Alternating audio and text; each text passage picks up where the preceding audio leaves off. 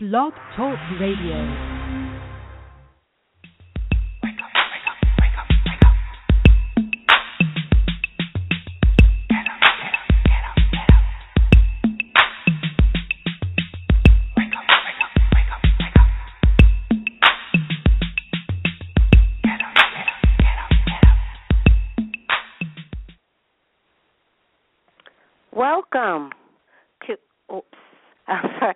Welcome to Awake to Oneness Radio. My name is Caroline Tang. I am your host. The mission of Awake to Oneness Radio is to inspire the world to awaken to the universal truth of oneness. Spirituality and science are both telling us that we are literally all connected, that we are all one. And when mankind awakens to the universal truth of oneness, there will be peace on earth. Today's show topic is Jesus, My Autobiography, with channel Tina Louise Spalding. This will be actually our fourth show with Tina. She has channeled three books. The first one was Making Love to God. Second book was Great Minds Speak to You. And the third book, which will be the topic of our show tonight, is Jesus, My Autobiography. Right now, our guest is having technical difficulties connecting to us. She is calling in from Canada, and she's having trouble with her computer server. So right now, we do not have Tina with us. Tina, if you're listening, I did send you a new link to connect, and she may have to reboot her computer. So we all know what technical difficulties can be like. So, but let's talk a little bit about the book. I have read it, Jesus, My Autobiography, which is a fascinating book to read. It really, in Jesus' own words, he tells us about his life story here on earth in that incarnation as we know him as Jesus. We're still waiting for Tina to hopefully get through with her server. There is a gentleman that has called in, and I'm going to see if I can answer his question. Okay, I'm going to bring him on. Hold on a second. Hi. Alex, was that your name? Hello, caller? Felix, okay. I got the last part. I was thinking Alex. Okay, hi, Felix. How are you? You had a question. Oh, very well. Excuse me? Very well, I said. Very, very excited to listen to the show. Okay. Did you have a question for Tina? No, actually, I don't have a question for her. But I just want to listen to the show. I'm very excited to listen. Oh, okay. So you just wanted to listen in. Okay, no problem. We're hoping to have Tina live in a few minutes. She's just having a few technical difficulties right at the moment. I'm going to put you on mute. Yes. In fact, I do have a question for her. Okay, go ahead. Okay, I've been practicing meditation for about a year now. And I heard something she says that I also experienced, which is very strange because nobody else experienced that, many people that I asked. And it's, while I'm doing a meditation, my body shakes and my hips move. So I'm unable to be completely static. And that's something that I don't control. My body just moves by itself. Okay. With the time being, I take that movement like a sign that I'm doing something well, something good. My body is is really going deep into the meditation because I feel well. At the very beginning, I thought it was a negative sign. And but with the time, Tina, you were logged in. Hold on, I'm sorry, honey. Hold on, stay right there. Tina, you were in. Now you're gone. So come back. Tina, you were logged in. I just saw you, and you just disappeared. I just wanted to let you know, Alex, we had Tina for a minute, so I was going to let Tina answer your question. But go ahead, Alex. Felix. Sorry, I keep calling you Alex. Felix, your question is a very good question that Tina will be able to address once she gets connected. She was just connected for 5 seconds, so I was hoping that she could address your question right away.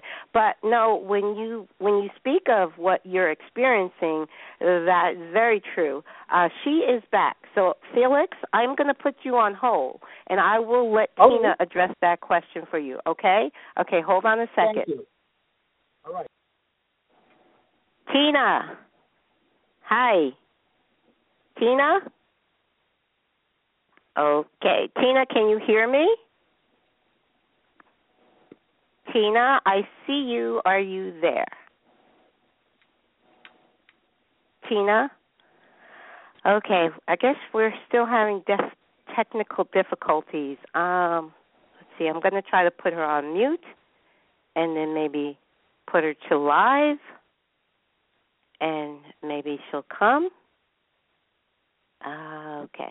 Sorry, folks, I am so sorry about the technical difficulties today. Tina, can you hear me? Tina?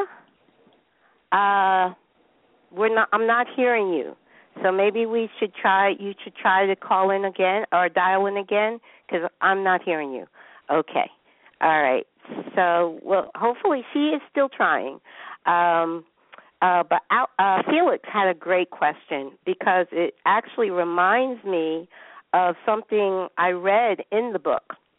When Jesus had his Kundalini awakening, it was very similar to what Tina experienced. When I heard Tina describe her Kundalini awakening, and then I read in the book Jesus' Kundalini awakening after he was baptized by John the Baptist, and they were almost identical experiences.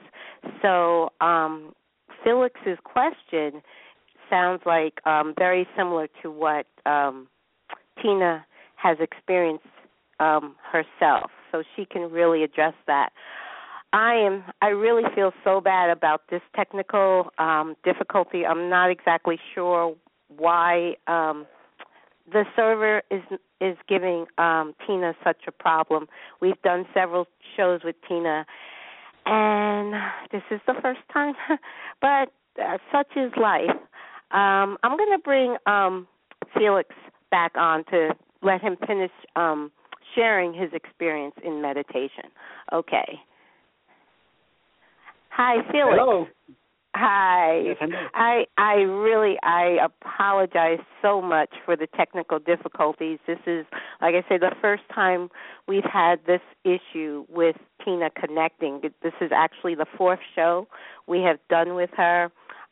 Each time, though, she's in a different location. She travels a lot, and she is calling in from out of state, out of the country.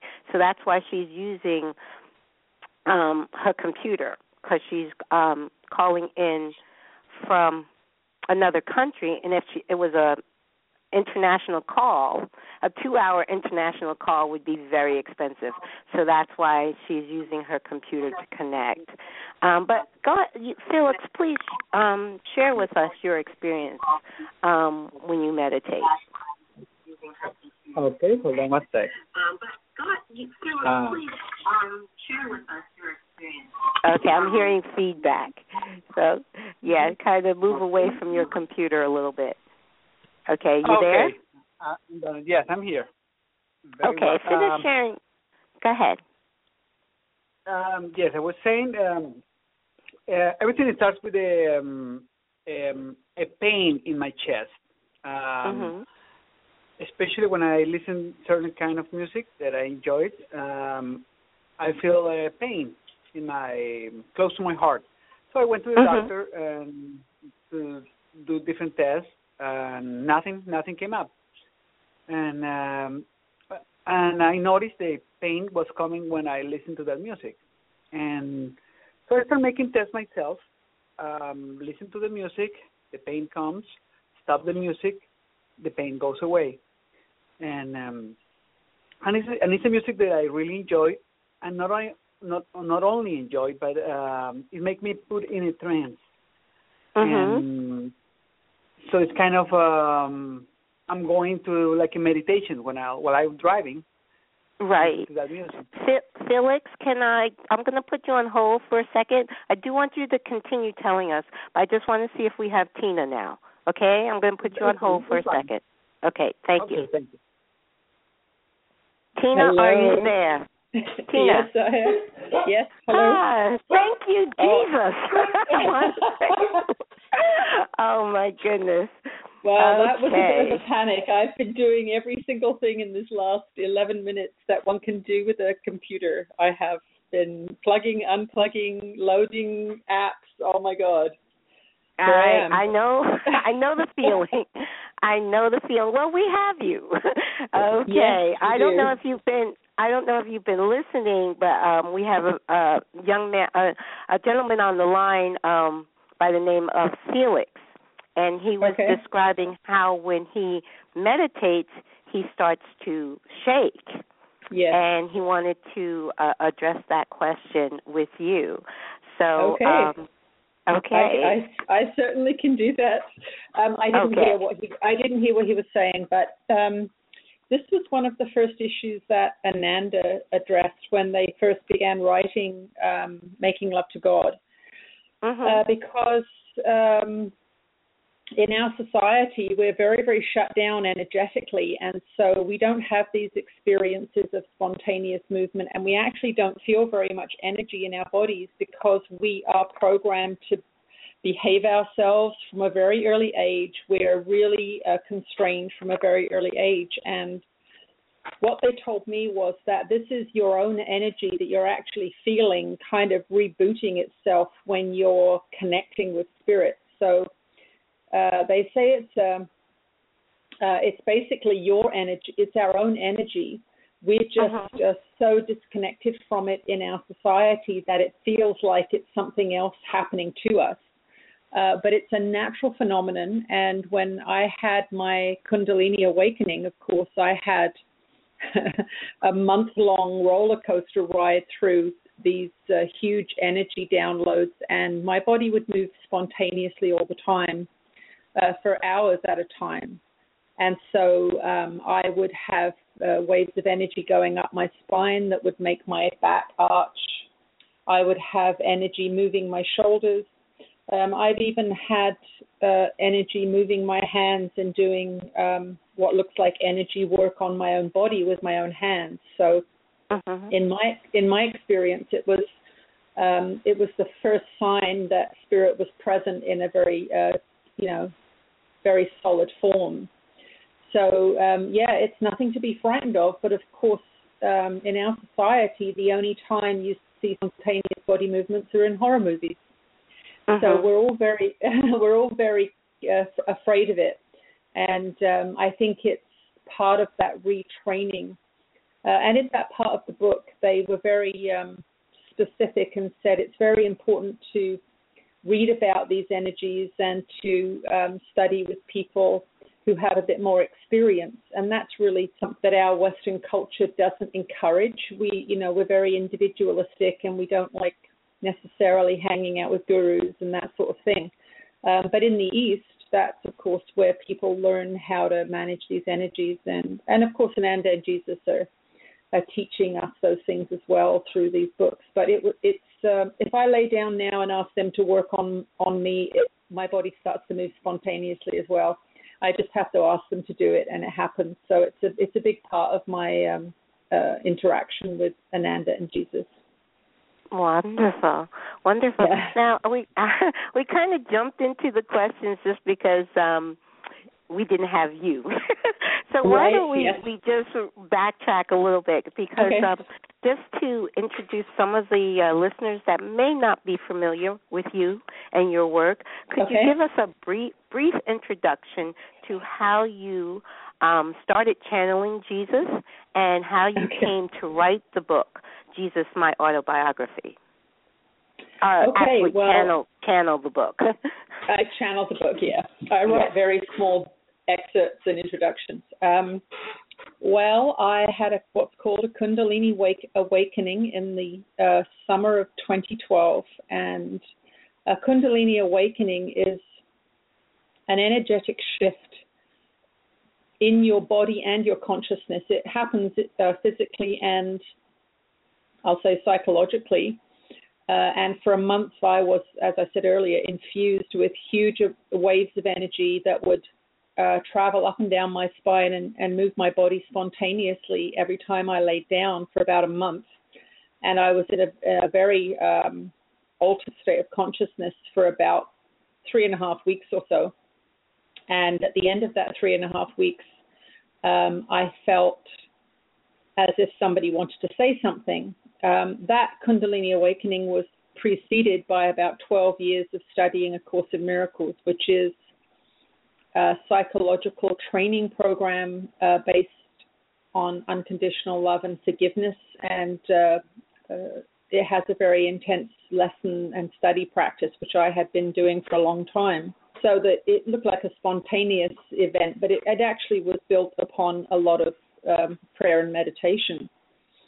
And so I went to an automatic writing workshop at the end of that month because I knew what was happening. I was quite well read in terms of spiritual experience and awakening and that sort of thing.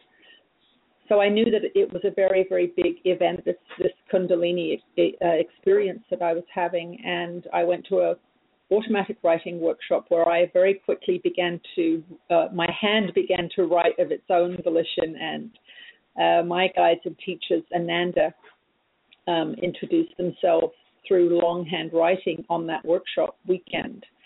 And they said that they were going to be writing books through me. And so they wrote the first book, Making Love to God, in the autumn and winter of 2012 into 2013. And then a year after I started channeling them, I initially started writing for them longhand. Then I went to the computer. And then about 3 months into this process, they began to speak through me. So that was in the first year. And about a year into this process, a family friend died, and as a result of that, I channeled somebody else for the first time, and it was this person who had died. And then the next day, Ananda said that they wanted to start another book, and that was the book Great Minds Speak to You. And in that book, I channeled 20 dead celebrities, I would say, and I started with Albert Einstein and went on through many of the great names that we know, famous people who all had a story to tell in that text. And at about the 15th person, I began to have a feeling, wondering who the 20th person would be, because in this book, I had channeled Michael Jackson and Marilyn Monroe and all the big names that we're curious about. And so I was wondering who the 20th person would be. And I just had this thought in my head, just don't be Jesus. Just don't be Jesus. And it made me nervous because of the reaction that name gets. And sure enough, the 20th person in that book was Jesus. And so that day I walked through his chapter, and he spoke about Jesus-y type things like forgiving your enemies and praying for your enemies and these kinds of things. And I didn't think anything more of it that day. But the next day he showed up again and he said, I would like you to write my autobiography. Are you willing to do it? And so funnily enough, I had blocked from my mind that A Course in Miracles, this book that I have been studying for so long, is the voice of Jesus. He is the teacher in that book. And so I had already been working with him for over a decade, and somehow it slipped my mind that that's actually what I had been doing. So as I seemed to do, I accepted the assignment, and I began to channel this book. So Ananda would introduce him, and for about 2 months, I channeled 40 individual sessions that lasted about 40 or 45 minutes long each, and that was the text of the book. And but it caused a lot of upset in my mind, as you can imagine. It brought a lot of fears up in my mind, and I questioned, whether this was safe to do, what was going to happen to me, and I had visions of black helicopters and being taken out of the game for this blasphemy that I was writing. But I kind of processed it, and I kept going. But it did take me about a year to transcribe that book, even though it came through very, very quickly. And that was because it was a psychological journey that I had to go on to come to terms with the information that was coming through, to accept that it was Jesus' voice, to just grow really into this new job assignment that I had been given. It took me quite a while, I have to admit, and but I got through it, and I started to come to peace with it. And I think it was the fall of 2014 that I actually came out of the closet, and I began to tell people what I was doing.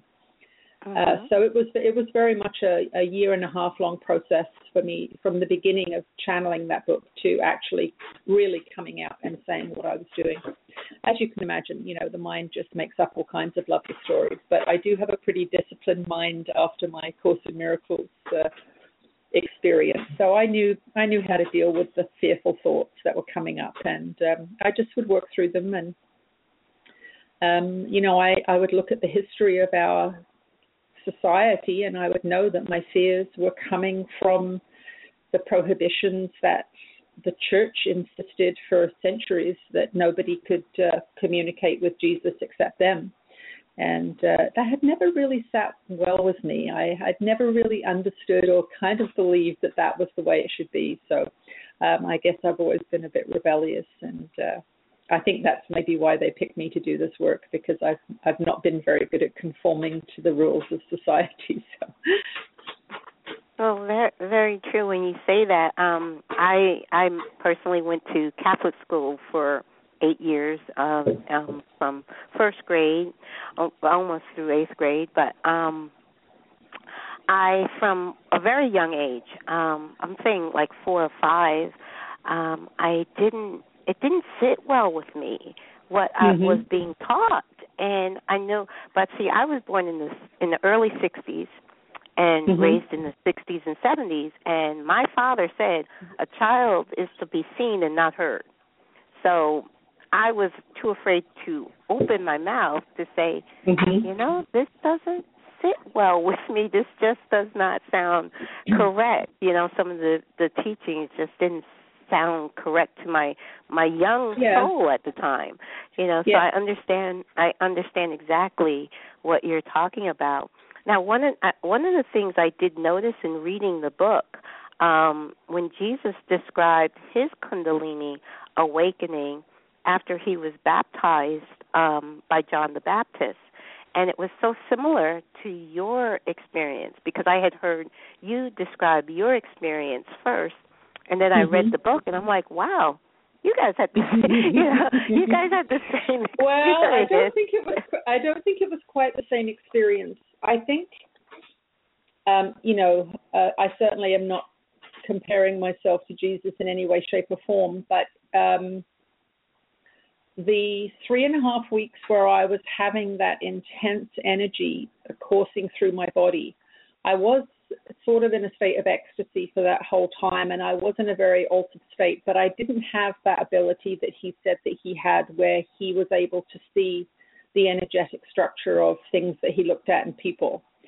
So he was I believe that it was a very different experience. I think I had aspects perhaps that were similar in terms of energy, infusions of energy, but I certainly don't have the gift that he was given, which is that the ability to see into things and to really see immediately when he was, because he said in the book, when he looked on something with love, it thrived, and he could see the structure of it growing and blossoming. And if he looked on something with hatred, it would die. He could see it dying. I certainly don't have that experience, but I think I had maybe aspects of an awakening for sure. I mean, at the end of my Kundalini awakening, I was capable of doing things that I certainly wasn't capable of doing before. So perhaps it's just a matter of degree. I don't know, but right. even in having that discussion, we can feel this pressure we have never to compare ourselves to him. To pull back and say, I'm not saying I'm like Jesus, and I think that's part of his purpose in this book, because even in the Bible, of course, he says you too can do these things that I do, and that's really what he's saying. He's saying that he had a specific practice that he pursued it through. He pursued forgiveness and meditation and all kinds of prayer, and that it had a certain result that we can all achieve. And, of course, this is really the biggest I use the word blasphemy just because that's really how the church would word things that you're not allowed to say. But that's really what his message is that if you follow a prescribed path, then you will get predictable results. They're really very much saying that it's a science. It's not a dispensation from God in that sense. It is raising your frequency systematically and repeatedly over a couple of decades, I'm gathering. And if you do that, then you will have experiences that are very different than the ordinary consciousness that most people have. So I think that's what happened to me. I read this book, I took it to heart and studied it very, very deeply, and this amazing thing happened to me. And apparently it can happen to everybody. Well, in my reading the book, I do hear Jesus saying that we're the same. That I kind of since a very young age, I didn't take to heart what the church was teaching. And I kind of intuitively followed my heart. And always have. And so when I read the book, I hear Jesus saying, you're no different than me. We're the same. We're all brothers and sisters in God, and we all have that same ability that he had. He in that lifetime he awoken. He woke up to his full potential, and he was trying to show us our full potential when we awaken. That's right. That's kind of how I read it. There is a little difference, though, between awakening and becoming enlightened. And he's, they're quite clear on that, we have a spiritual... So there's this idea of self-realization, which is that we begin to understand how reality works. So we begin to see that we're all connected, that everything we do, we get reflected back to us, that how we treat other people. That's kind of the self-realization process where you're actually beginning to really understand how the world works. You're still having to cleanse the mind of untrue ideas and beliefs. So you're not completely clear of it, but you are understanding what's actually going on. And when you have that understanding, you begin to behave very differently. So as you begin to really comprehend what we are all one means, you begin to step back from fights. You stop arguing so much. You begin to do a lot more internal work, but you still have a lot of conditioning that has to be removed. And that's kind of the process that I'm going through now and have been going through for a long time because of the course, where now if I have a fear or a judgment, because my mind is quite quiet now, it's not full of fears and judgments like it used to be. It's very, very easy for me to see when I'm upset at something. It's very, very easy for me to see when I have a resentment or fear. And because of the training that I've gone through, and of course I'm blessed with daily private consultations with these guys, so I can always ask a question, I begin to apply those forgiveness techniques to whatever's bothering me in my mind and looking at where it's coming from and where I learned it. And that's probably what most of us are dealing with. Our fears and our resentments are based on beliefs that we have in our minds aren't true. And so, right. So these books are all pointing us towards that interior journey that we have to take. So, you know, that's the hardest part for Westerners, is that we want, you know, we want that silver bullet. We want someone to show us how to do it quickly. And it's kind of a slow process. It's a minute by minute process of coming to understand your mind and your emotions and your feelings, and you know, developing quite a strong discipline, which is hard for Westerners. They're not, you know, we really like instant gratification kind of thing. Yeah. True. Now, so, go ahead. Okay, I was going to say, now from the book, Jesus, My Autobiography, what would you say are some of the main mis-teachings, I guess? I'm trying to find a better word, that most people are thinking about Jesus' life, because most people have learned what they know of Jesus' life from the church, okay? Yeah. And Jesus says clearly that a lot of it has been miscommunicated. So what are some of the main things you would say that one can get from this book that has been miscommunicated by the church? Well, I guess, first of all, his conception. His parents had sex, and he was created in the ordinary way, I guess, and he pretty much dives into that in the first chapter. He did say his mother was prepared energetically and physically from non-physical to bring him through that gestation, through that pregnancy. So she was assisted because of the, you know, he had a big assignment, I guess, and he had specific physical requirements for his body.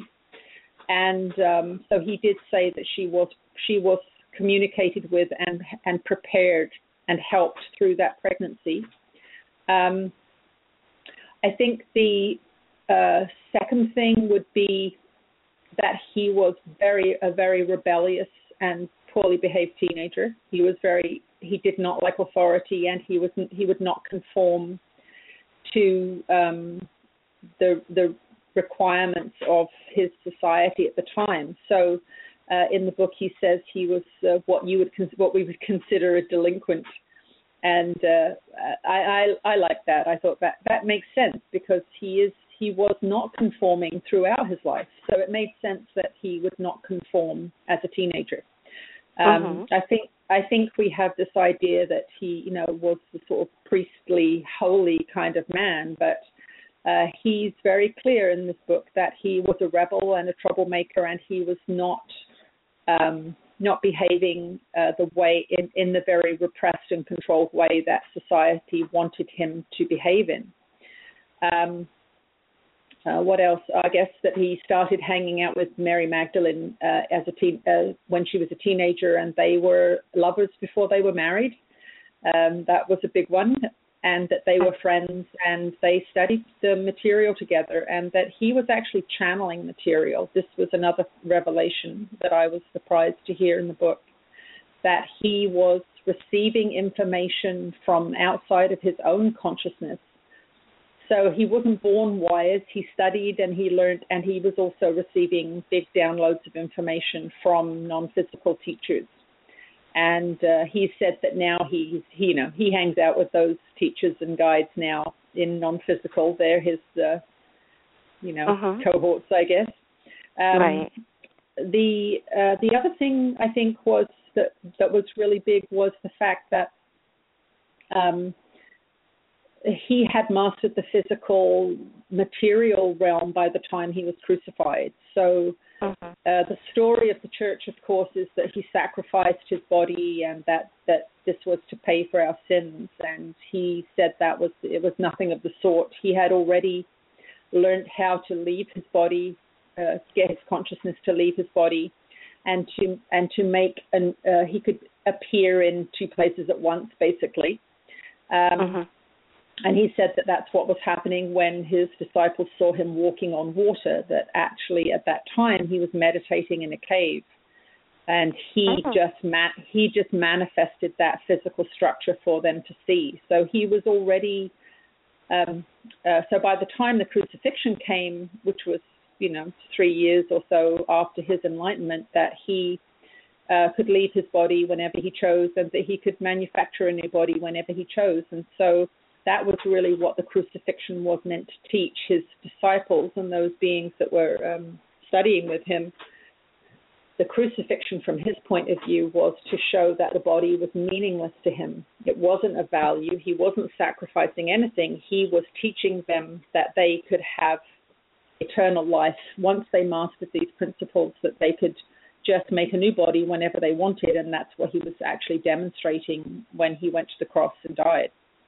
Okay, so that we're not our body, basically, That's what he, yes, that's what he was demonstrating. But he said from the outside, there were very few people who could actually learn that lesson. Mary Magdalene was one of them. He said two of the disciples were able to really get the lesson that he was teaching. But for most of them who'd only been studying with him for a few years, they weren't evolved enough yet to really understand what he was teaching them. So it was a lesson that was misinterpreted and, poorly learned by a lot of people, I guess, who were there. But that was the point of the crucifixion as far as he was concerned. And I guess the other thing that was a surprise was that he continued to teach for quite a few years after that event, and he didn't end his ministry, but he didn't carry it on in the same place. He took his then wife Mary Magdalene and their two children to the south of France, and they based themselves there, and he continued on to teach, I guess, in various locations. It says in the book that he traveled far and wide. So he eventually chose not to be in the physical anymore in that form because he no longer needed to be. So I think it's sort of, there are quite a few, probably half a dozen different points in the book where we really get to hear a different story. Right. And one of the other revelations that the book lets us know is he had two children. He was married and had two children. Yeah. Yes. Yeah, and he apparently, anyway, a very exciting development, of course, in the last couple of weeks. I have channeled Mary Magdalene's version of the side of the story. So I have just finished another book, and she's telling her side of the story. So for anyone who's read this book and enjoys it, they will really like hearing her side of it. Yes. So that and what is the title? Do you have a title for that new book that's coming out? Yeah, Love and a Map to Unaltered Souls, which is quite a mouthful. So Love and a Map to Unaltered Souls. So what they are referring to in that book is that when we come into this place, we have a guidance system that's very, very specifically designed for us, and it communicates through our feelings. So when we're happy and inspired and interested, we're on the right track. And when we're sad and depressed and not feeling very good, we're off track. And they refer to that soul that comes in as an unaltered soul. It's not been conditioned yet by the society that it's coming into. So it has a very clear and specific guidance system that tells it exactly what it likes and what it doesn't like. And so in this book, they really redefine love. They go right into the pre-birth process of how a baby or how a consciousness manufactures a body to live in, how it gets its parents together. And that is what they're referring to, the unaltered soul, is that consciousness that comes in knowing exactly what it wants to experience. But unfortunately, we have a lot of processes that begin as soon as we're born in this society, as in any society, I guess, but a lot of very restrictive and harsh conditioning practices that really disconnect us from this guidance system that is a gift. So he's really teaching that this guidance system is a gift from God, if you want to put it that way, or it's given to us as a map. And we get lost because we stop listening to that map and we start listening to somebody else's map. And that can be, your parents' map or your school's map or society's map of what you should do. And that's really where a lot of our suffering comes from, is that we ignore what we want to do and what we are really passionate about and begin to do as we're told and follow those constraints of society. And that's really where a lot of us are unhappy. We're not living our passion. We're not following our excitement. We're not following our bliss. We hear this phrase all through spiritual teaching, and he's really kind of repeating that principle that you have to be, that when you're happy, you're on track. And I think that's probably one of the biggest principles that this book teaches that the church didn't teach, which is that you don't need to suffer and you don't need to sacrifice. You're meant to be happy. That's how you know you're on the right track. And I think that's just such a massive shift for most people, that really a lot of people are indoctrinated into believing that it's holy to suffer, it's holy to sacrifice, and he's really saying that that's not so at all. Right. Very true. True, and like you said, many spiritual teachers are giving us that same message, that follow your bliss, follow your passion, and when you're happy, that's what your soul is communicating to you. You're on the right path. Very true, right. Very true. And it's not logical. I think I'm going to let Felix come in, and maybe he has a question for Ananda or Jesus. He's still here, so I'm gonna bring him in. Okay. Hi, hello, Felix. Hello. Hi. Very good. Oh, actually, I already have 9 questions right now. Yeah. Well, and more coming up. You get one. Oh, mine. So I have to select one. Can you step away from your computer a little bit? We're getting feedback. I can hear us in your computer. Okay. Is that better now? Yeah, that's better. Okay, great.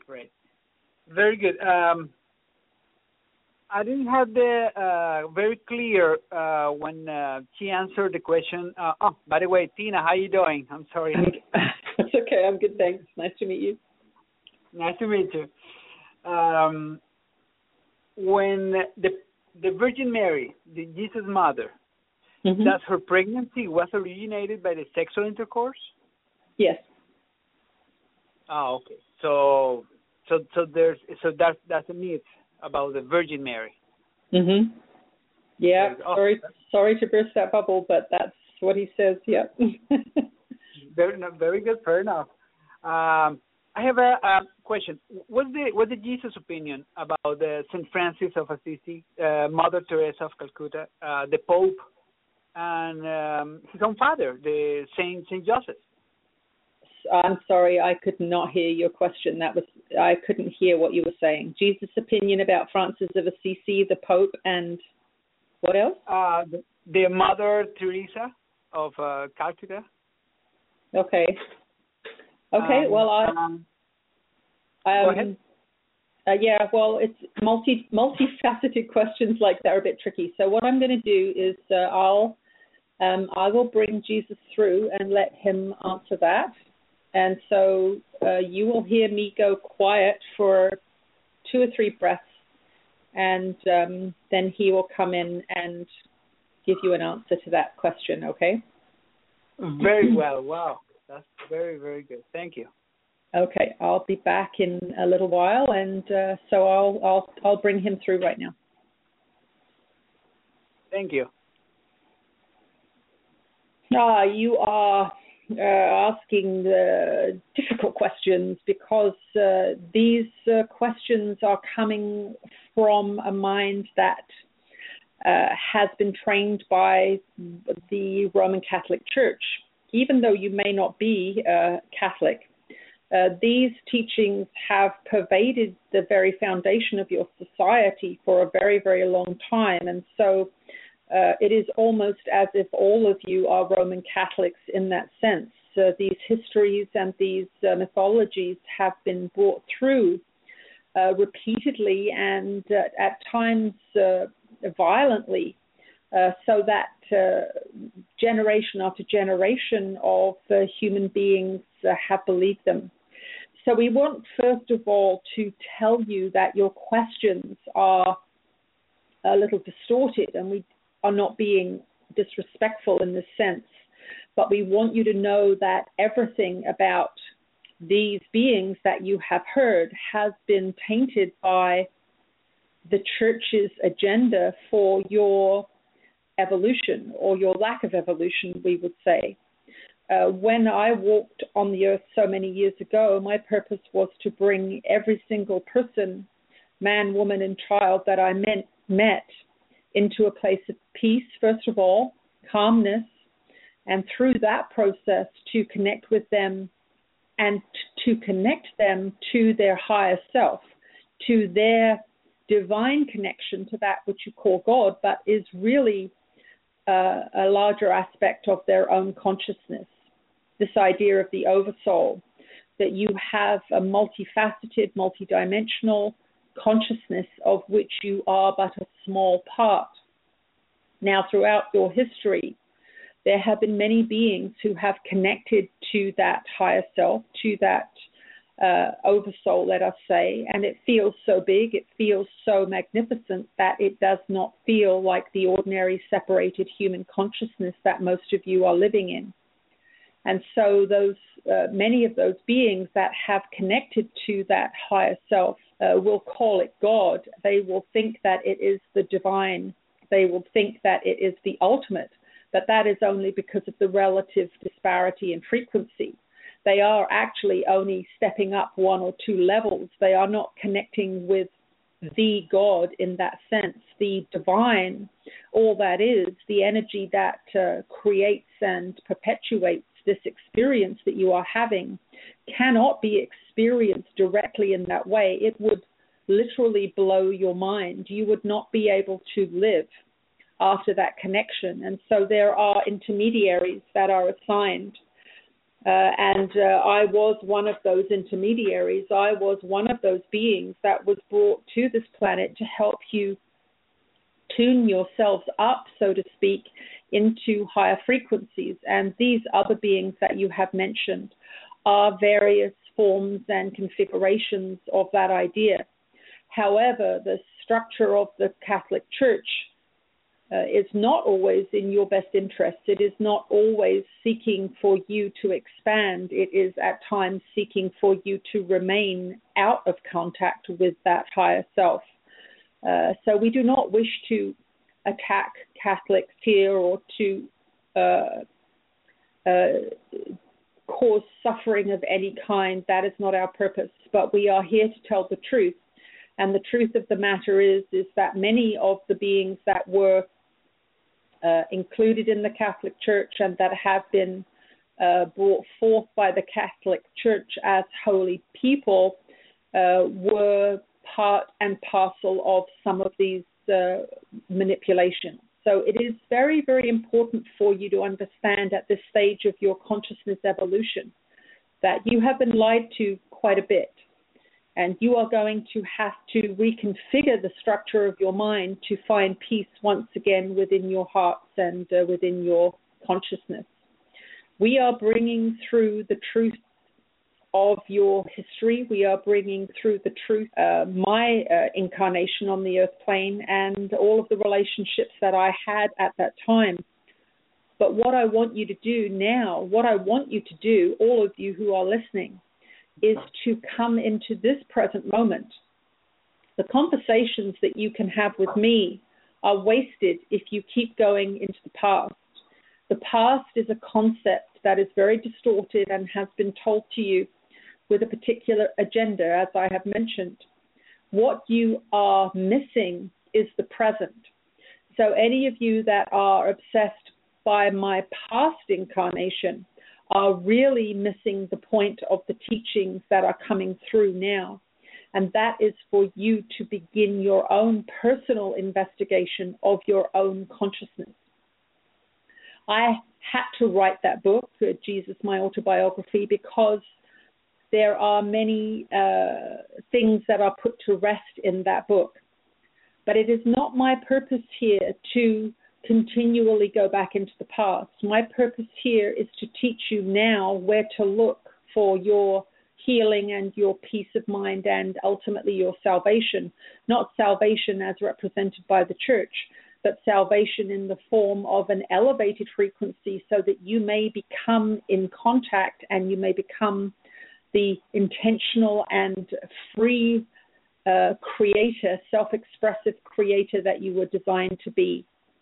There have been millennia upon millennia of lies and restrictions and convolutions of mind taught to you. And it is very important that you do not stay in the past. It is very important that you come into this present moment and have a conversation about what is now. All of you who are listening, all of you who are studying this material must understand that the only thing that is of importance is how loving you are in this moment, how focused you are on the good and the high frequency feelings in this moment. If you are obsessed with past dogmas and past saints and gurus, that is how I am seen, of course. But the point of this teaching now is to bring your mind firmly into this present moment, because that is where everything happens. That is where everything transpires. It is only in this moment that you can learn something new. It is only in this moment that you can love. It is only in this moment that you can forgive. It is in this moment that your consciousness is transformed. So we do not want to be dismissive of your questions, but these are not the focus of our teaching. The focus of our teaching is the frequency that you are holding in your mind at the moment. How are you feeling? Are you happy? Are you inspired? Are you creating? Are you loving? Or are you fearful? Are you judgmental? Are you feeling restricted and limited? Are you suffering from sickness? These are the demonstrations in your current now that let you know how well you are doing. So we want to keep our eyes focused on the prize, which is the transformation of the now. And this is a great joy, because for many of you caught in the past or worrying about the future, you are in fact constantly missing this eternal now that is the only place that you have power. This is the only place that you have influence. And so popes are part of the Catholic Church, and as you know from our writings and conversations, that is not something that we want to continue on this earth plane at this time. Religion has caused more suffering than war, in fact, and that is a sad truth that we must bring to your attention. The teachings that I brought forth so many centuries ago in that particular incarnation have not stopped. There are many, many beings, many, many communicators, and I have continued teaching throughout that time, connecting with many, many beings, some of whom were within the Catholic Church. And why did I connect with them, even though they were within a structure that I definitely do not support in its current form? I connected with them because they were prayerful, they were contemplating, and they were quiet. And that is what Spirit needs to get connection with you. So at the end of this perhaps poorly answered question, that is what we want you to focus on. We want you to focus on the attaining peace in your own mind, and that is by being present. The ego consciousness is obsessed with the past, and the ego consciousness is obsessed with the future.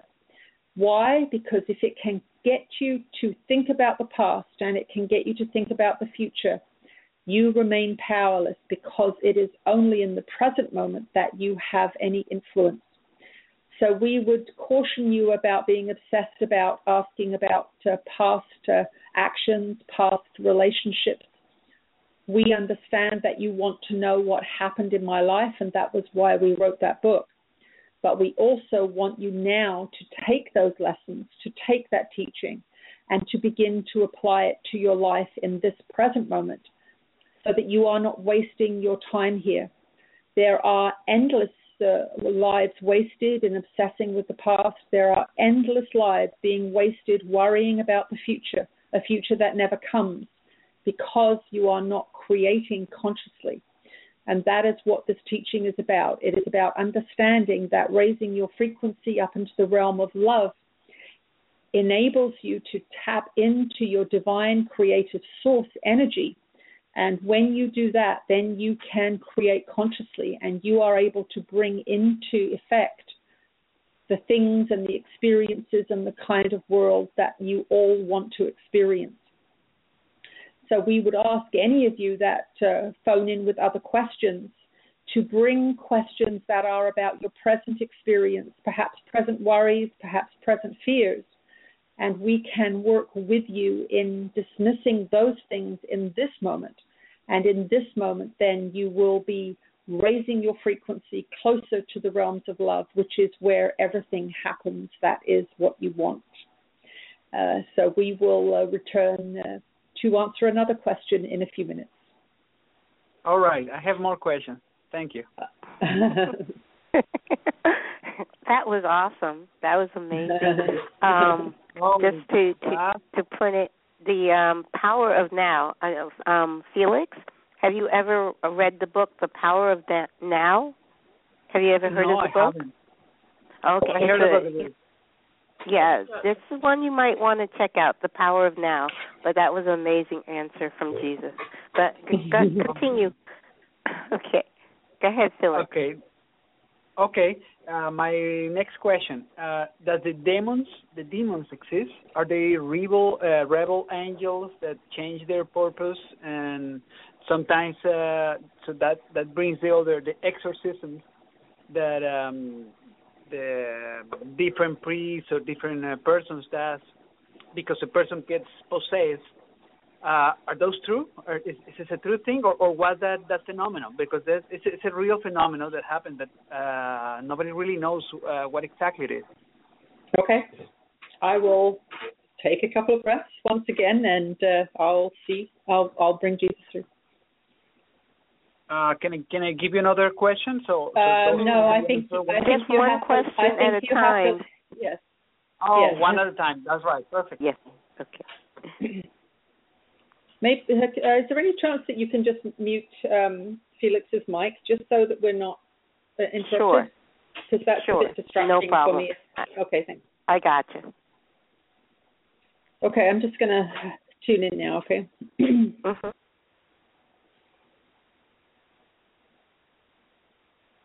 This is one of the great fears that keeps you from spirituality, this idea of possession. And so this is a very, very good question as it relates to your consciousness evolution.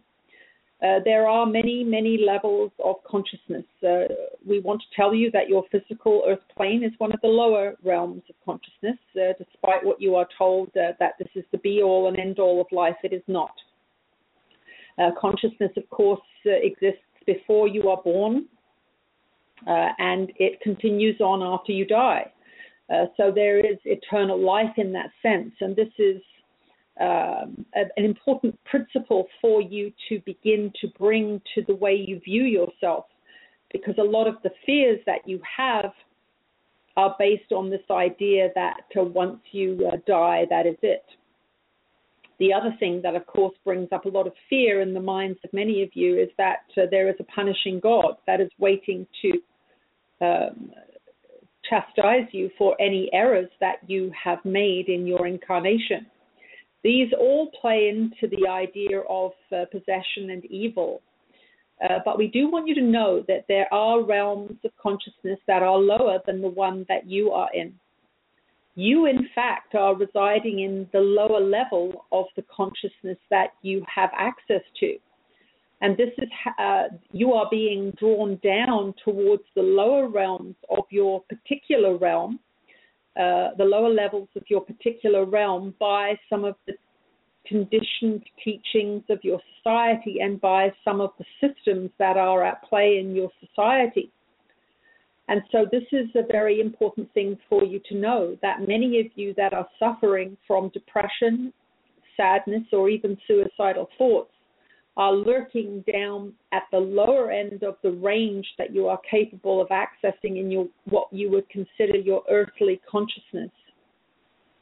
So this is something that the teachings we have brought through for a long time now are asking you to work on, and that is through the practice of forgiveness and loving kindness.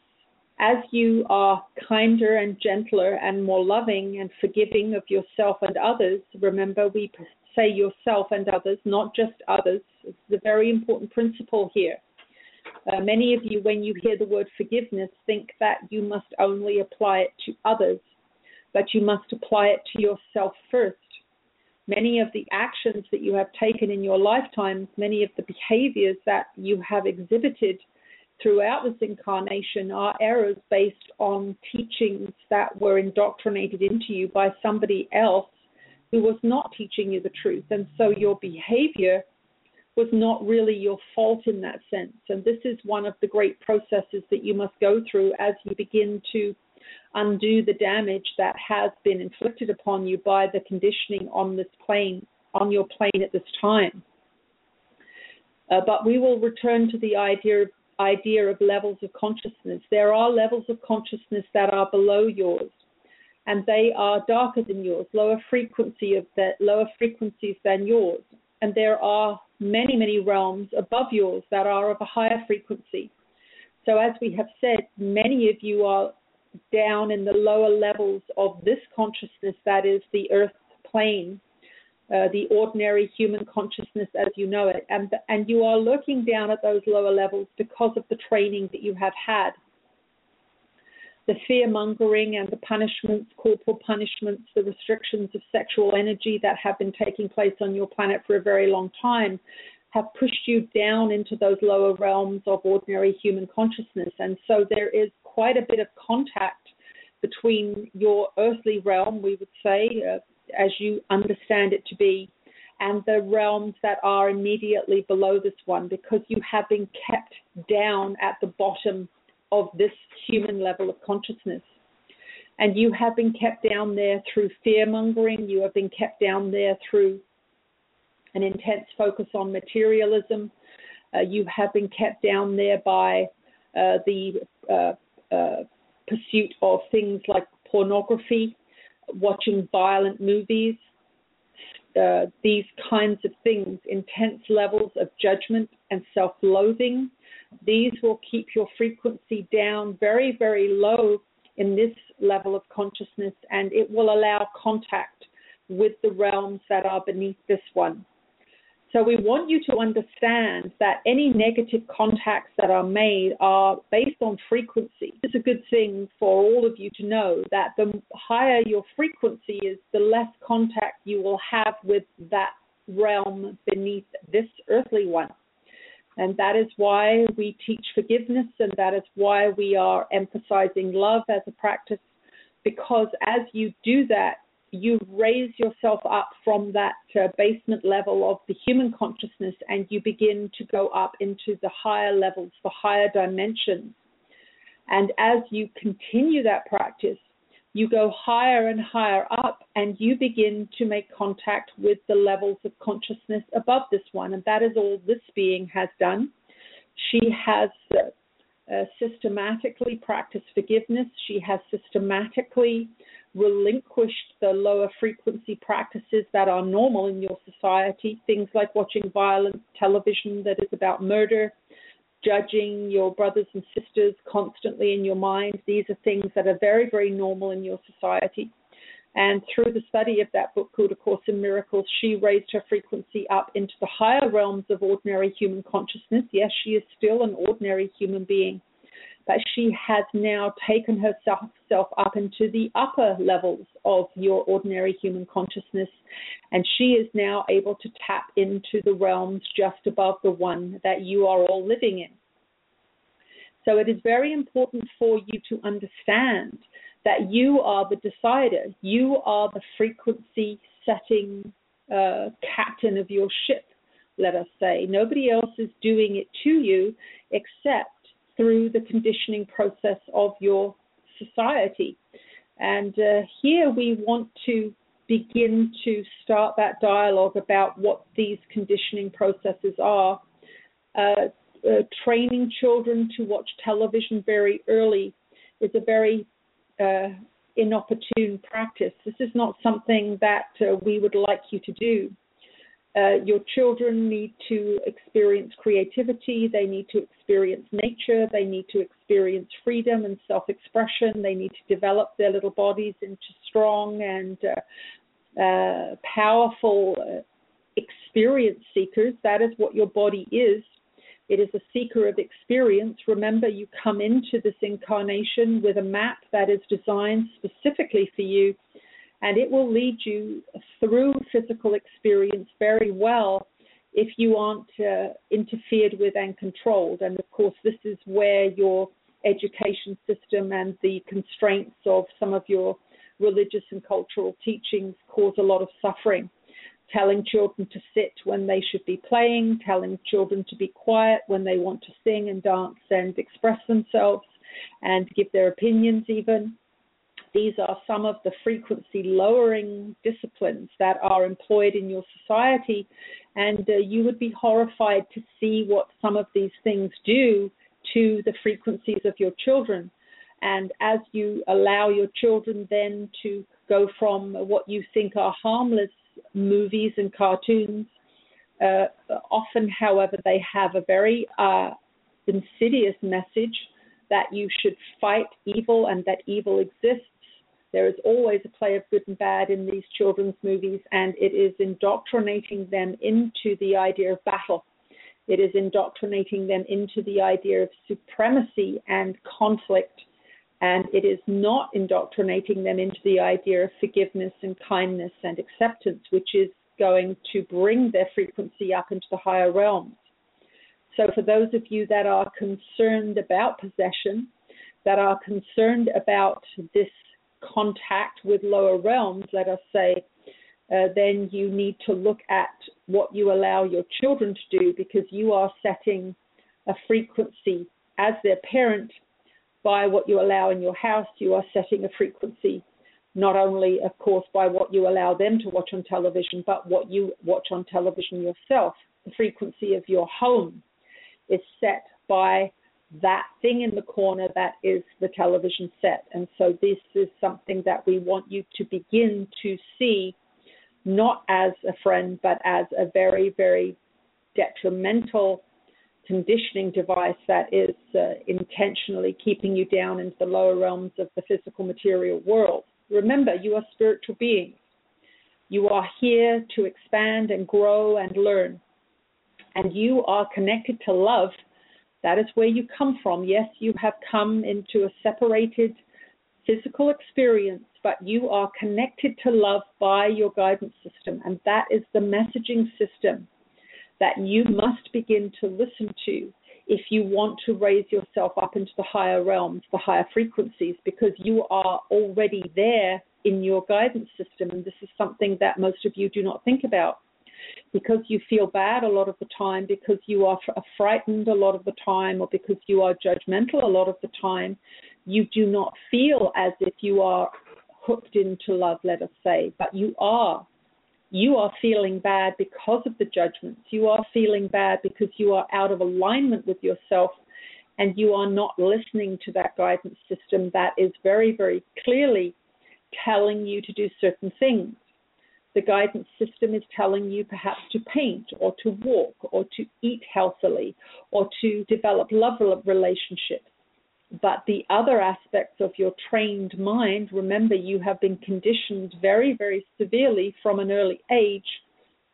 The other aspects of your mind generating thoughts is telling you the opposite, to attack, to judge, to separate. And so you have the very mixed emotions because half of the time you are listening to thoughts that generate feelings that have been indoctrinated into your minds from systems outside of love, we would say.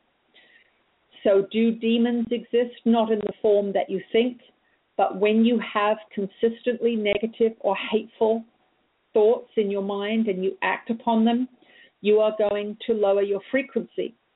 When you have loving and forgiving and kind thoughts in your mind, and you act on them, you are going to raise your frequency. And if you do that year after year, decade after decade, you are going to shift your position in that frequency zone, let us say. So if you are consistently hating yourself, judging yourself, punishing yourself, and doing that to others as well, even if it is only in thought, then you are going to take your frequency down lower. And when you pass over, you will be reincarnated into a frequency that matches the frequency that you held upon your death as you experienced it. And yes, in this society, you experience death as a reality. We want you to know that if you raise your frequency high enough, even in this ordinary human consciousness that you are experiencing, you will cease to experience death the way you do now. And that is, of course, what we are setting as a goal for this next generation. And so for those of you that are parents, it is very, very important for you to monitor the violence and the hatred that your children are exposed to through this conditioning system known as television. And it is very important for you to demonstrate loving kindness to your children too. So you must look at where you are oppressive with them, where you are violent with them in word, thought, or deed. And you must begin to study loving material and transform your own mind so that you are not indoctrinating yet another generation. There have been countless generations on your planet indoctrinated into war, indoctrinated into fear. And this is the time, this is the place to change that, to shift that. But we must have difficult conversations. We must tell you what is being done to you through this device known as television and, unfortunately, your education system. It is part and parcel of the same oppressive regime, and it is important for you to understand this as parents, and it is important for you to understand this as victims of these indoctrination systems. We must speak the truth here because very few people are willing to do that. And it is time now for a love revolution on your plane. We are amassing great energies on the side to assist you in that evolution. But you are the decision maker. You are given free will and you are allowed to choose whatever you wish in this experience that you call life. And so we are encouraging you to choose love and we are encouraging you to choose forgiveness so that you no longer dip down into those lower realms, because that journey can be as endless as the journey up into the higher realms. So do not think that there is a bottom rung on that ladder. You can go down far into darkness, but it will be done one choice at a time. It will be done one decision at a time. You are never flung into hell for making one wrong choice. It is a consistent and repeated pattern of hatred that is pursued intentionally and in ignorance that takes you down into those lower realms. So we are going to stop the answer to that question there and give this dear being who speaks so eloquently for us a chance to rest her voice for a few minutes. So we will return shortly. Okay. Very good. Yes, it's all about frequency. That's so true.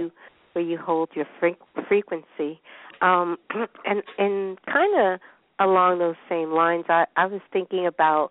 I've been hearing a lot of channeled messages that we are entering into a new evolution where we're raising our consciousness, that the tide has turned. That I want to give you a rest there, but I did want to ask Jesus what that new paradigm is going to look like, because from all the information I've been hearing is that we've passed the turning point where we are definitely raising our consciousness as a collective and heading towards a new paradigm here on Earth. Mm-hmm. Thank you for this, talking for a minute, just so I can have a little break. Yes. Very well done. Sometimes, the voice is challenged by these, 2-hour shows, but I'm training, so it's okay. Okay, I will, as I always do, take a couple of breaths, and I will allow him to answer that question. Okay, great.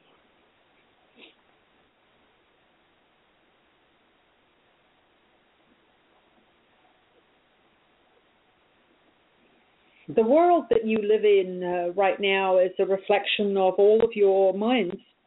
You see it as an objective world that is acting upon you. That means objectivity means that you are not creating it, but you are creating it. And this is one of the fundamental shifts that must be addressed, even in that question, that you are coming into another paradigm. It is as if you are traveling there randomly and it is happening to you. This is not the case. This consciousness that you express through your physical actions, through your words and through your deeds and through your thoughts is a collective mind, if you will. This is very upsetting for the ego consciousness, which is very, very focused on separation and individuality. And that is where most of you have been trained to reside, in the ego consciousness.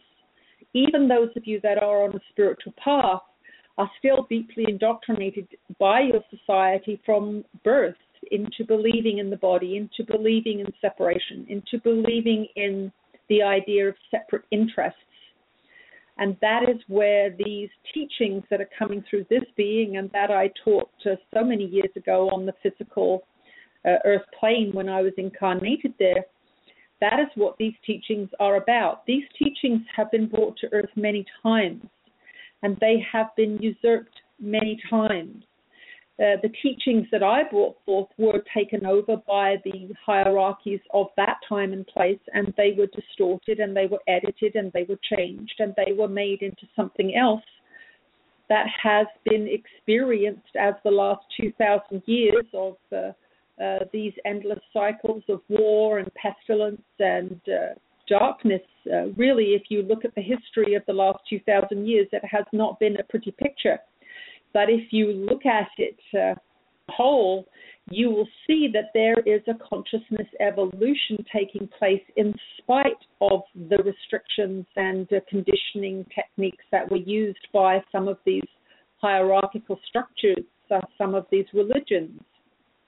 You can see that people are becoming a little more compassionate. Things like hospitals and social welfare programs have been instigated in your society, and they have been brought about by the slow and inexorable evolution of consciousness that is taking place.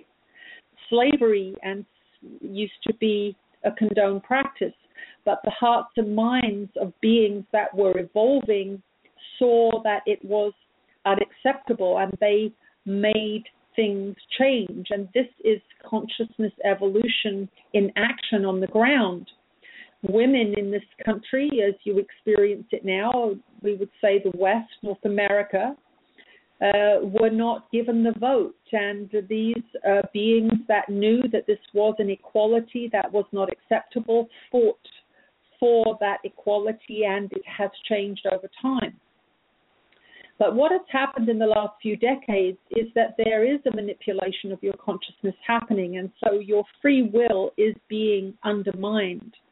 And this is the point that is very, very important for you to understand as we discuss the evolution of your planet. And this is why there is such to direct intervention happening now from spirit, because each of you have a television in your home. Each of you have cellular phones in your hands that are connected to networks that are distributing information. And it is very important for you to know that these systems are manipulating you intentionally into doing things that are not in your best interest. Now, this is generally not considered spiritual, the subject. This subject would generally be considered conspiracy theory, and this is a very, very important topic for you to address at this stage in this consciousness evolution revolution that is happening. It is important for all of you that want to see this new paradigm take hold on your planet. It is very important for all of you to begin to unplug yourselves from mass media. Now, we are not speaking about this kind of communication that is happening, where you are choosing to tune into a high-frequency broadcast that is guiding you towards light and love and forgiveness. We are speaking about the broadcasts that are disseminated through mass media around your planet, programs that are focused on death, programs that are focused on war or judgment or the body. This is an important thing for you to understand, that the obsession with the body as the device to use to get you what you want is a very, very low frequency teaching, and it is being disseminated through these mass media systems. What we want you to know is that you do not have to ignore the body, but you have to focus on the non-physical in that sense. And what is non-physical in your consciousness experience? It is your feeling, emotional self. It is your creativity. It is your imagination. These are non-physical aspects of your consciousness experience on this physical plane. Yes, you are a physical being in this time and place, but you are also an emotional being. That is non-physical. You are a creative being. That is non-physical.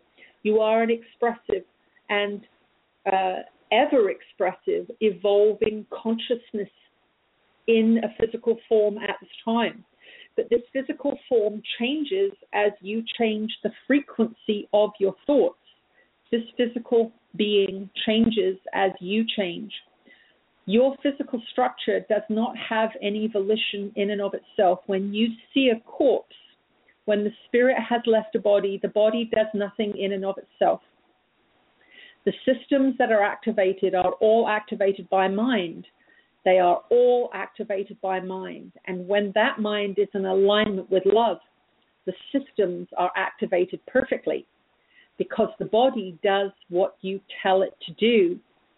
Now, we have not gone off the answer to that question, but this is a very, very important thing for you to understand as you play your part in bringing in this new paradigm. You have been kept artificially below your natural level of consciousness over the last 50 to 80 years.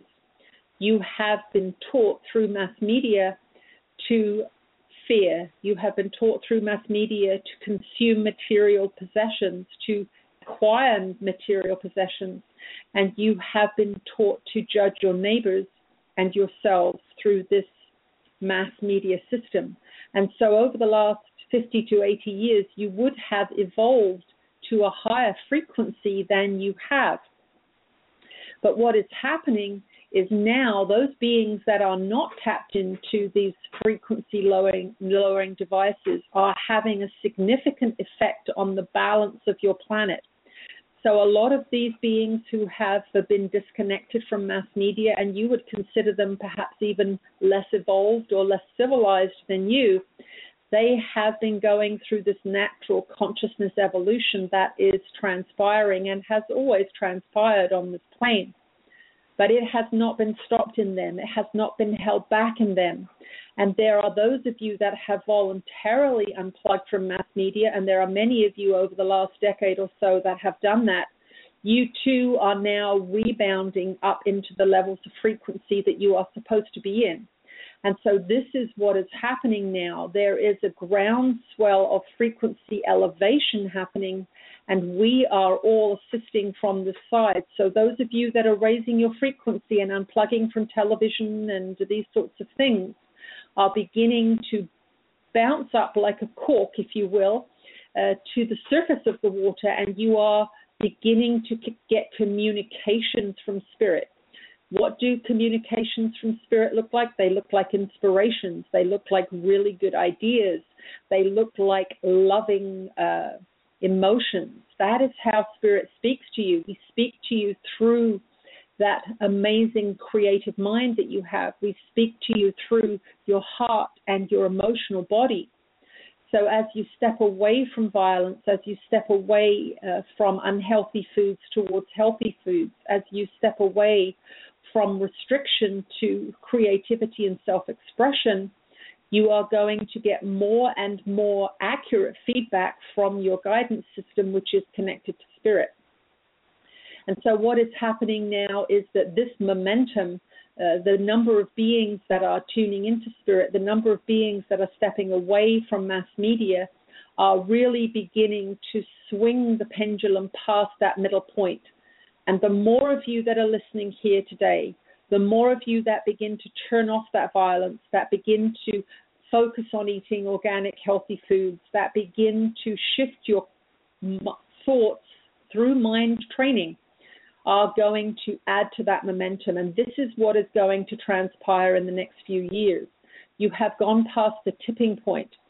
But what we want you to know is that the more of you that join in this love revolution, the more of you that actively discipline your minds towards forgiveness and kindness, the more of you that actively dismantle and remove television sets from your homes, the quicker this shift is going to happen. You are seeing a great struggle on your planet at the moment, and that is the old paradigm and the old hierarchies struggling to hold on to an oppressive, repressive system that has been in place for thousands of years, and it cannot hold on, but it is trying desperately. And that is what you are witnessing in the friction and in some of the disasters and the societal breakdowns you are witnessing right now. And even in some of the escalations of war that you are seeing military-industrial complex that is a global system. It is not attributed to one country. It is a global system that is trying to hold on to the reins of control of the planet, and it is an impossible task because the frequency has gone past the tipping point. So that is what you are experiencing.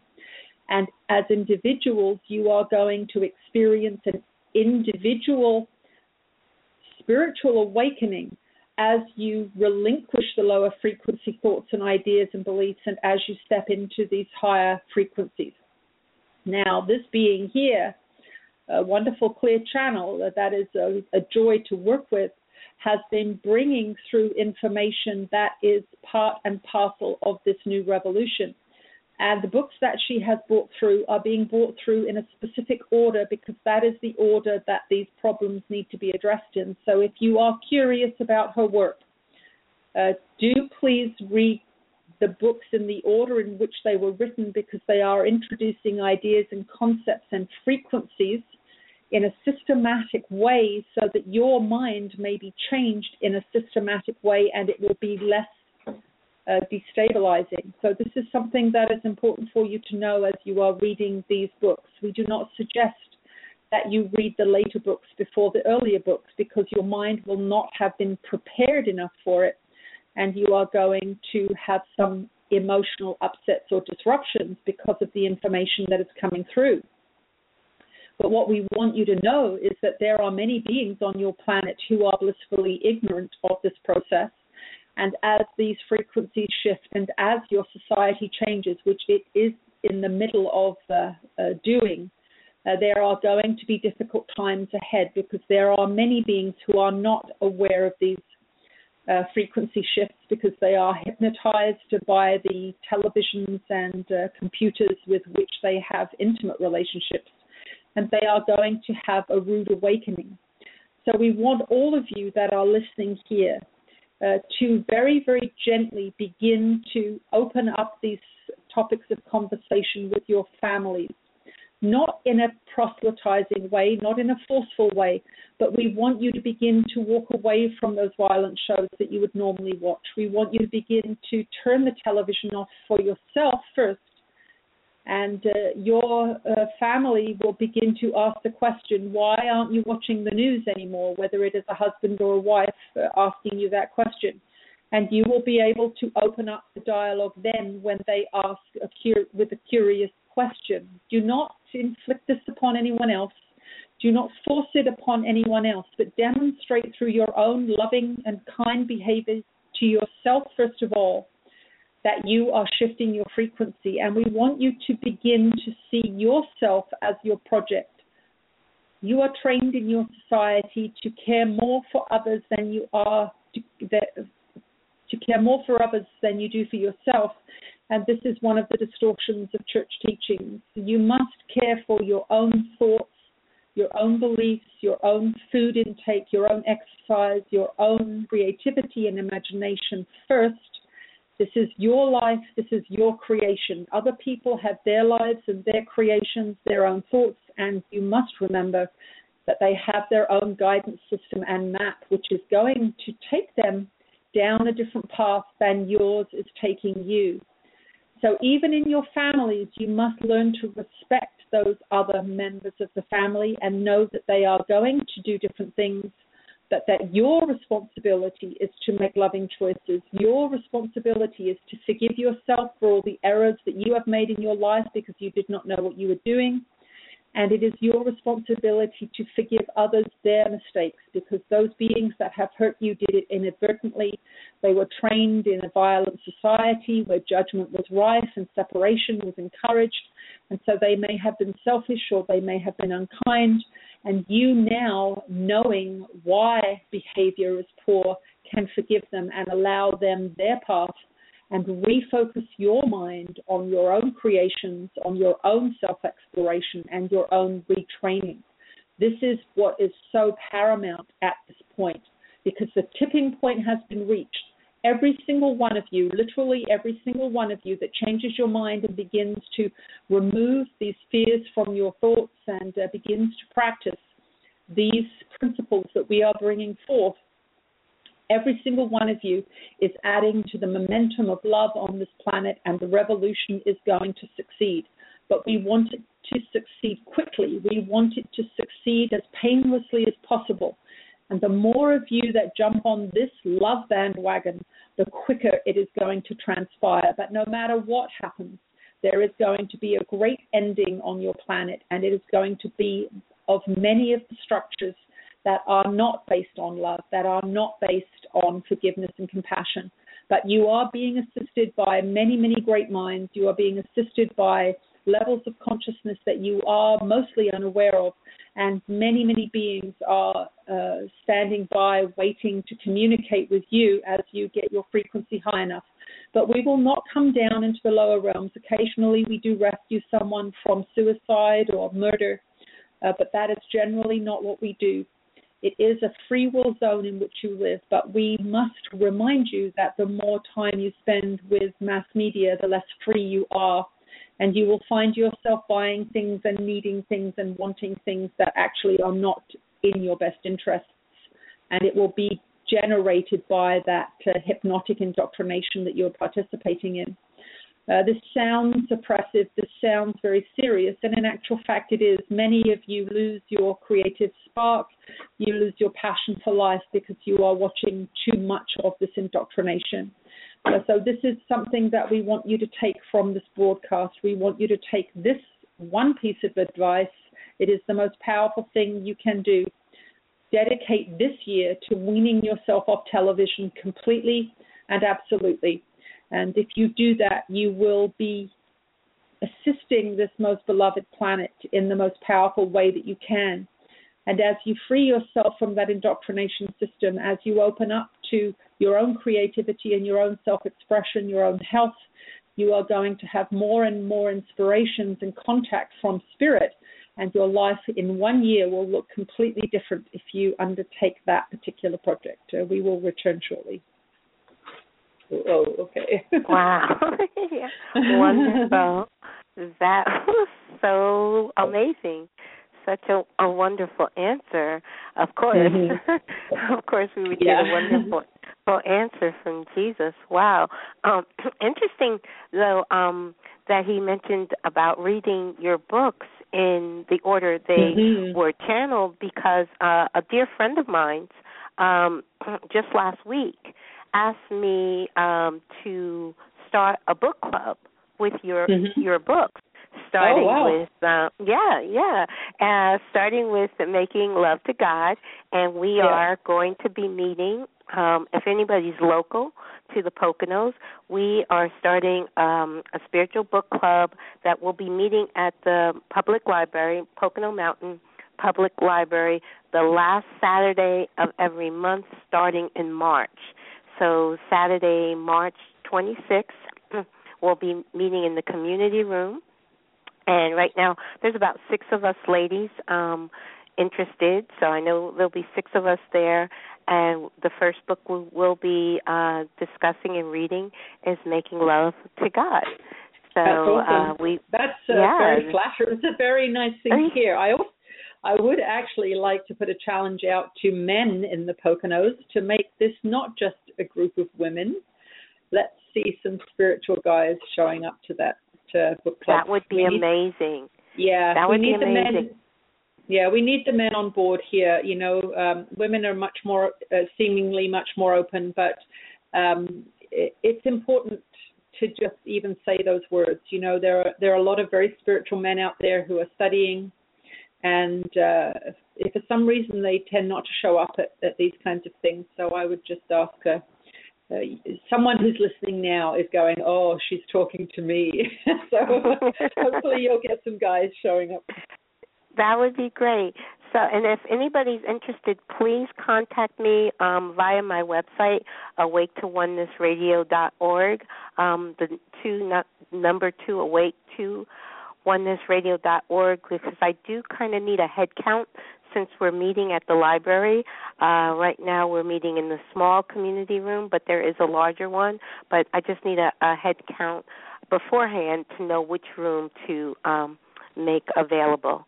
Okay, that's great, amazing. So we are going to follow Jesus' advice, and we are going to study the books in order. I will take a moment just at this point in the interview just to mention a couple of things. We are starting what's called a year of forgiveness, starting very soon, and that's that's a series of live streaming events, which are going to be between 2 to 4 sessions a month. We have one free one coming up. We've done 2 free ones. We've got another free one coming up on February the 14th. And I will be channeling Ananda and Jesus and answering questions in real time. It's a global event, so people from all around the world are going to be there. We had people literally from around the planet at the last one, which was wonderful. But you do need to leave, if you'd like to participate in it, you do need to leave your email at channelingjesus.com because we send a link out to people, and that allows you to access the live streaming event. And I do just want to give you a heads up on this February 14th live streaming event. We are going to be offering deep discounts on the subscription for this year-long program. And it's the only time that we're going to do it is in this first 24 hours following the February 14th broadcast. So if you are interested in accessing these live streaming events for a year at a significant discount, then that is the live stream that you'll want to go to, and you'll be notified of how to take advantage of advantages of that discount. And I guess the other, so that's really great. I have a web guy in England who has taken over sort of technical management of some of these things, and so it's really exciting to actually be able to answer questions from around the globe. We have people from Fiji and Australia, England, Germany, everywhere, and they are the guides. Jesus in particular is saying that when we have a group in real time communicating with each other and focusing on these teachings, that it really, really shifts the frequency of the planet significantly. So the more people that we can get participating in these live streaming events, the better it's going to be for all of us. It's a communal effort. So that's the first thing I'd like to mention. And the second thing I would like to mention is that I do one-on-one Skype sessions over the internet with Ananda Counseling, and those you can contact me at blissistheanswer@gmail.com if you would like to find out more about those individual Skype sessions. So that's just me promoting a couple of things that are going on. No, wonderful. Definitely. And I'm just noticing, because I'll definitely be, I missed the last live event because I was on vacation, but I will definitely be at this upcoming live stream, and it's Valentine's Day. That's right. And so that's I just, when you said February 14th, I was like, oh, yes, Valentine's Day. Valentine's Day. A day of love. And, the day of love, yes. That is wonderful. That is, no, I'm so glad you shared that with us, because I definitely want to partake myself, and hopefully many of our listeners will be able to take advantage of that as well. That is amazing. We still have Felix on the line. We'll let feel one short question from Felix. So let's bring him back in. Okay. Hi, Felix. Hi. Okay, we have time for maybe just one short question. All right. I would like to know the Jesus position on actual subjects of the society, like abortion, like homosexualism, like same-sex marriage. Okay. Go Felix. Those good juicy subjects. All right, that's a good question. Okay. Oh, all right. Okay, Felix, I'm going to put you on mute now and let Jesus come in. Okay. Great. Okay. All right, I'm sure he'll have some interesting. I'm just going to have a sip of water here. Just give me a sec. Okay, sure. No problem. Okay, I'm going to take a couple of breaths and he will join us again. Hang on.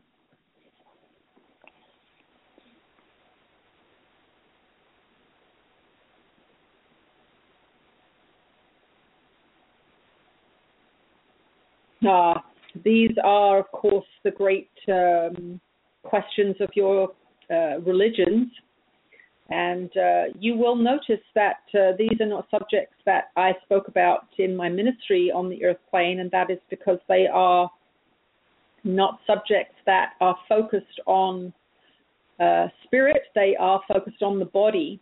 And it is always my purpose to draw your attention to the non-physical. It is always my purpose to bring your frequency up out of the physical realm, not because it is cursed, not because it is evil, not because it is the devil's handiwork, but because as long as you are focused on the body, you are immersed in separated consciousness. You are immersed in the ego mind, and that is where you suffer.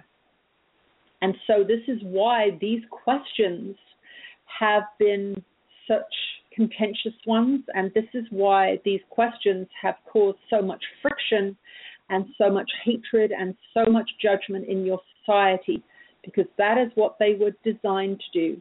They were designed to implement antagonistic frequencies into the collective consciousness to keep you down in those lower realms. Now, this is once again one of these difficult subjects, because you have, with all of your heart and mind, many of you believed that these were sins, that these were evil in some way. Any behavior arises from belief, and belief is always indoctrinated into the mind if you are not listening to your guidance system. Your guidance system is what is God-given. It is not your beliefs. Your beliefs are given to you by your society, your religions, your families, your teachers, your gurus. There are many beliefs that you can hold in the mind. But the only beliefs that are true are the ones that are in alignment with love, the ones that make you feel calm and peaceful, accepting of yourself and others. That is what love is. There is no evolved spiritual teacher that will tell you that to judge another is good, that will tell you that to hate another for practices of theirs is justified.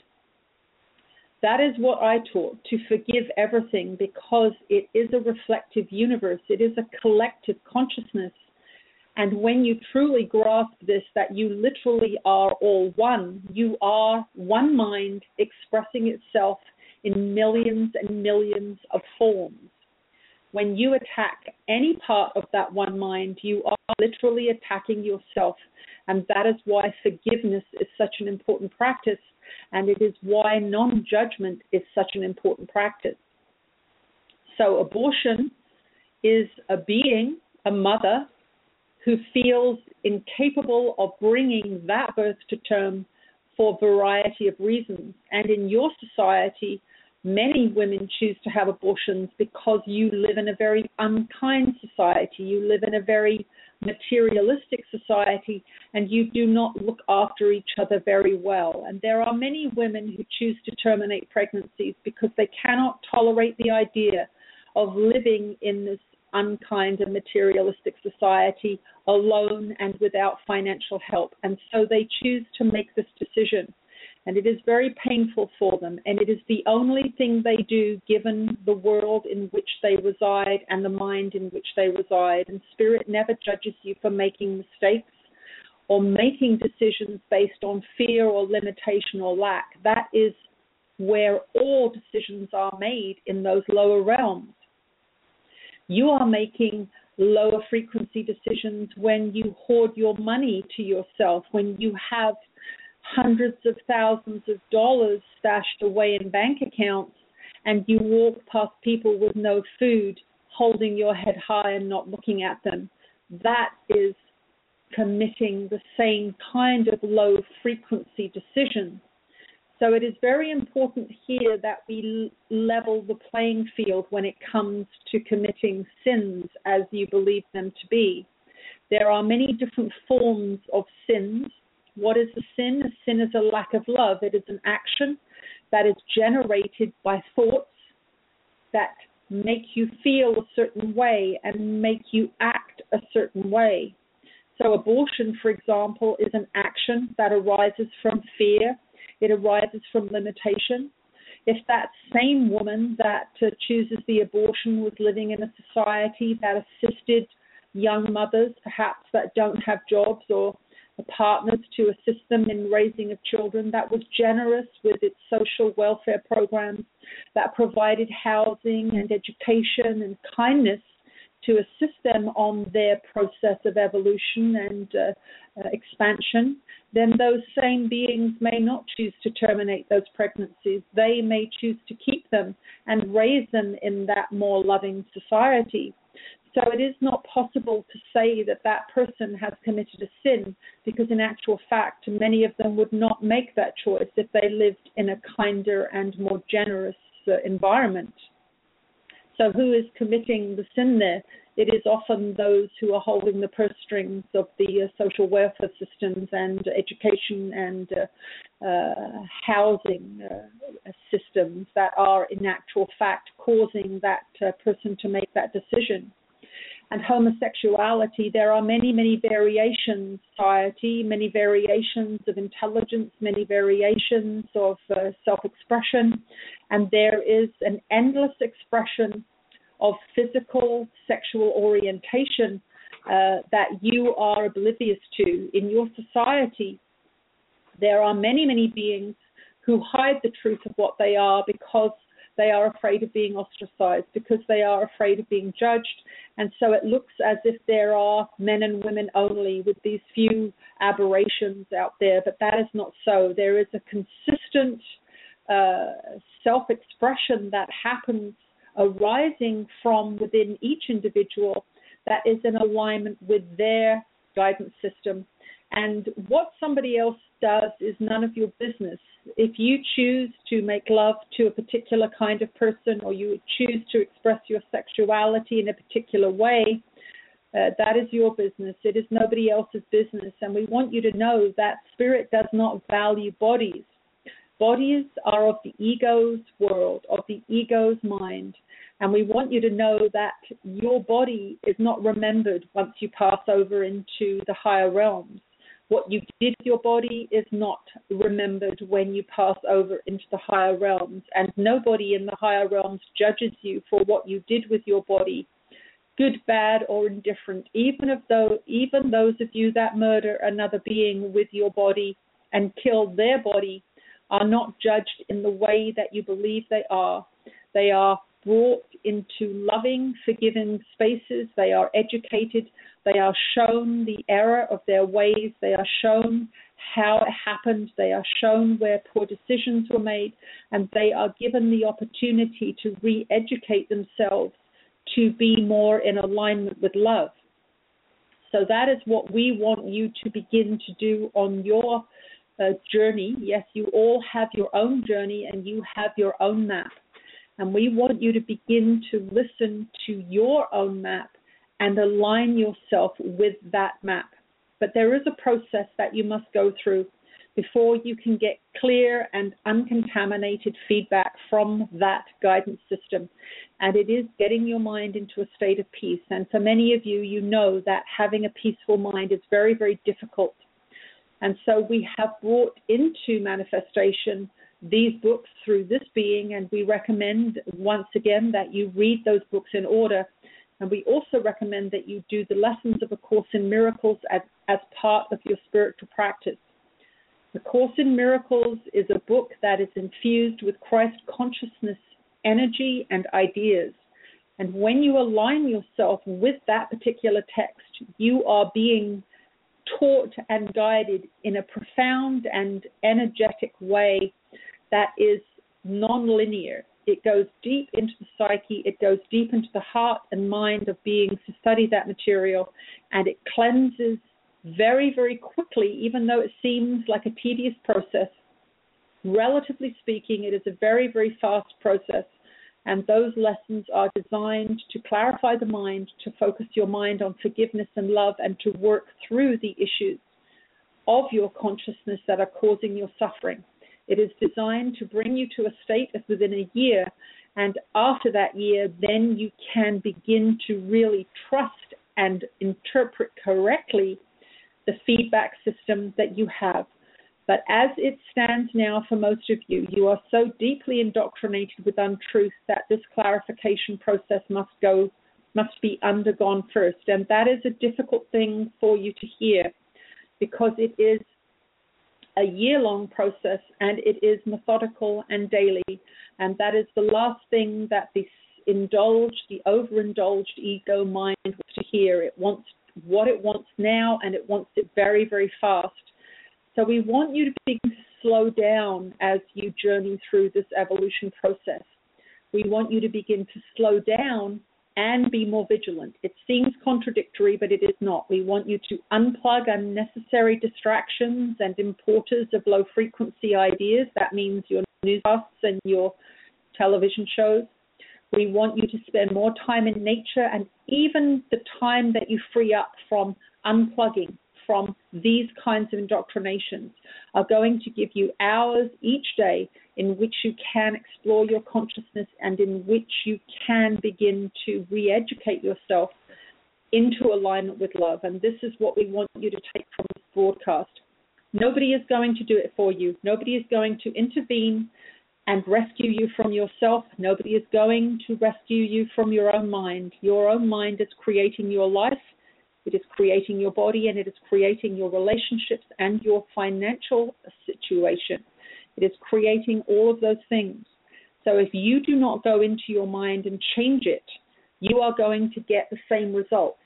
And if you are still being indoctrinated by mass media, you are going to get worse and worse results, because you must remember what we said. They are trying to hold on to control of old systems because they feel they are losing control. And so these things, such as terrorist attacks and news coverages of these things, mass shootings, are going to be more covered, more intensely broadcast into your world to keep your frequency low. Yes, it is a conspiracy. Yes, you need to know this.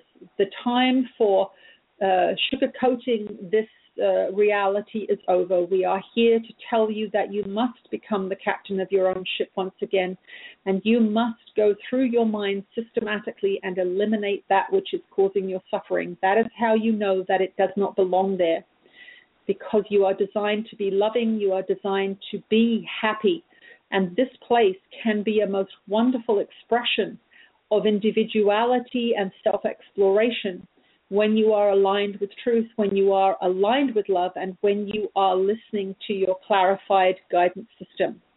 That is what all these teachings are about. It is what my teaching has always been about, and it is what my teaching will always be about. There will always be ears out there who are just about ready to listen to this information, and there are going to be those of you today that hear this information and begin to make the change towards freedom, towards love, and towards forgiveness. And we want you all to make those choices, because this planet cannot continue on in the state that it is. You can see that. You can see the environmental devastation. You make thousands of choices each day that are supporting systems that are not in your benefit and not in the planet's benefit and not in your civilization's or your children's benefit. So begin to pay attention to what you buy, begin to pay attention to what you read and watch, and pay attention to how it makes you feel. This is the most important thing. But as we said, you cannot rely on your guidance system impeccably 100% until you have removed some of these conditioned thoughts and ideas from your mind, and that is what these books and these teachings are for. So we are with you. We are not separate from you, but we are at a frequency of love. So if you want to connect with us, if you want to commune with us, if you want to get inspirations and dreams and ideas that are of a higher frequency, then you must step up to the plate and remove low-frequency activities and thoughts from your mind and from your actions, and then we can reach you. That is all this being has done, as we have said many times.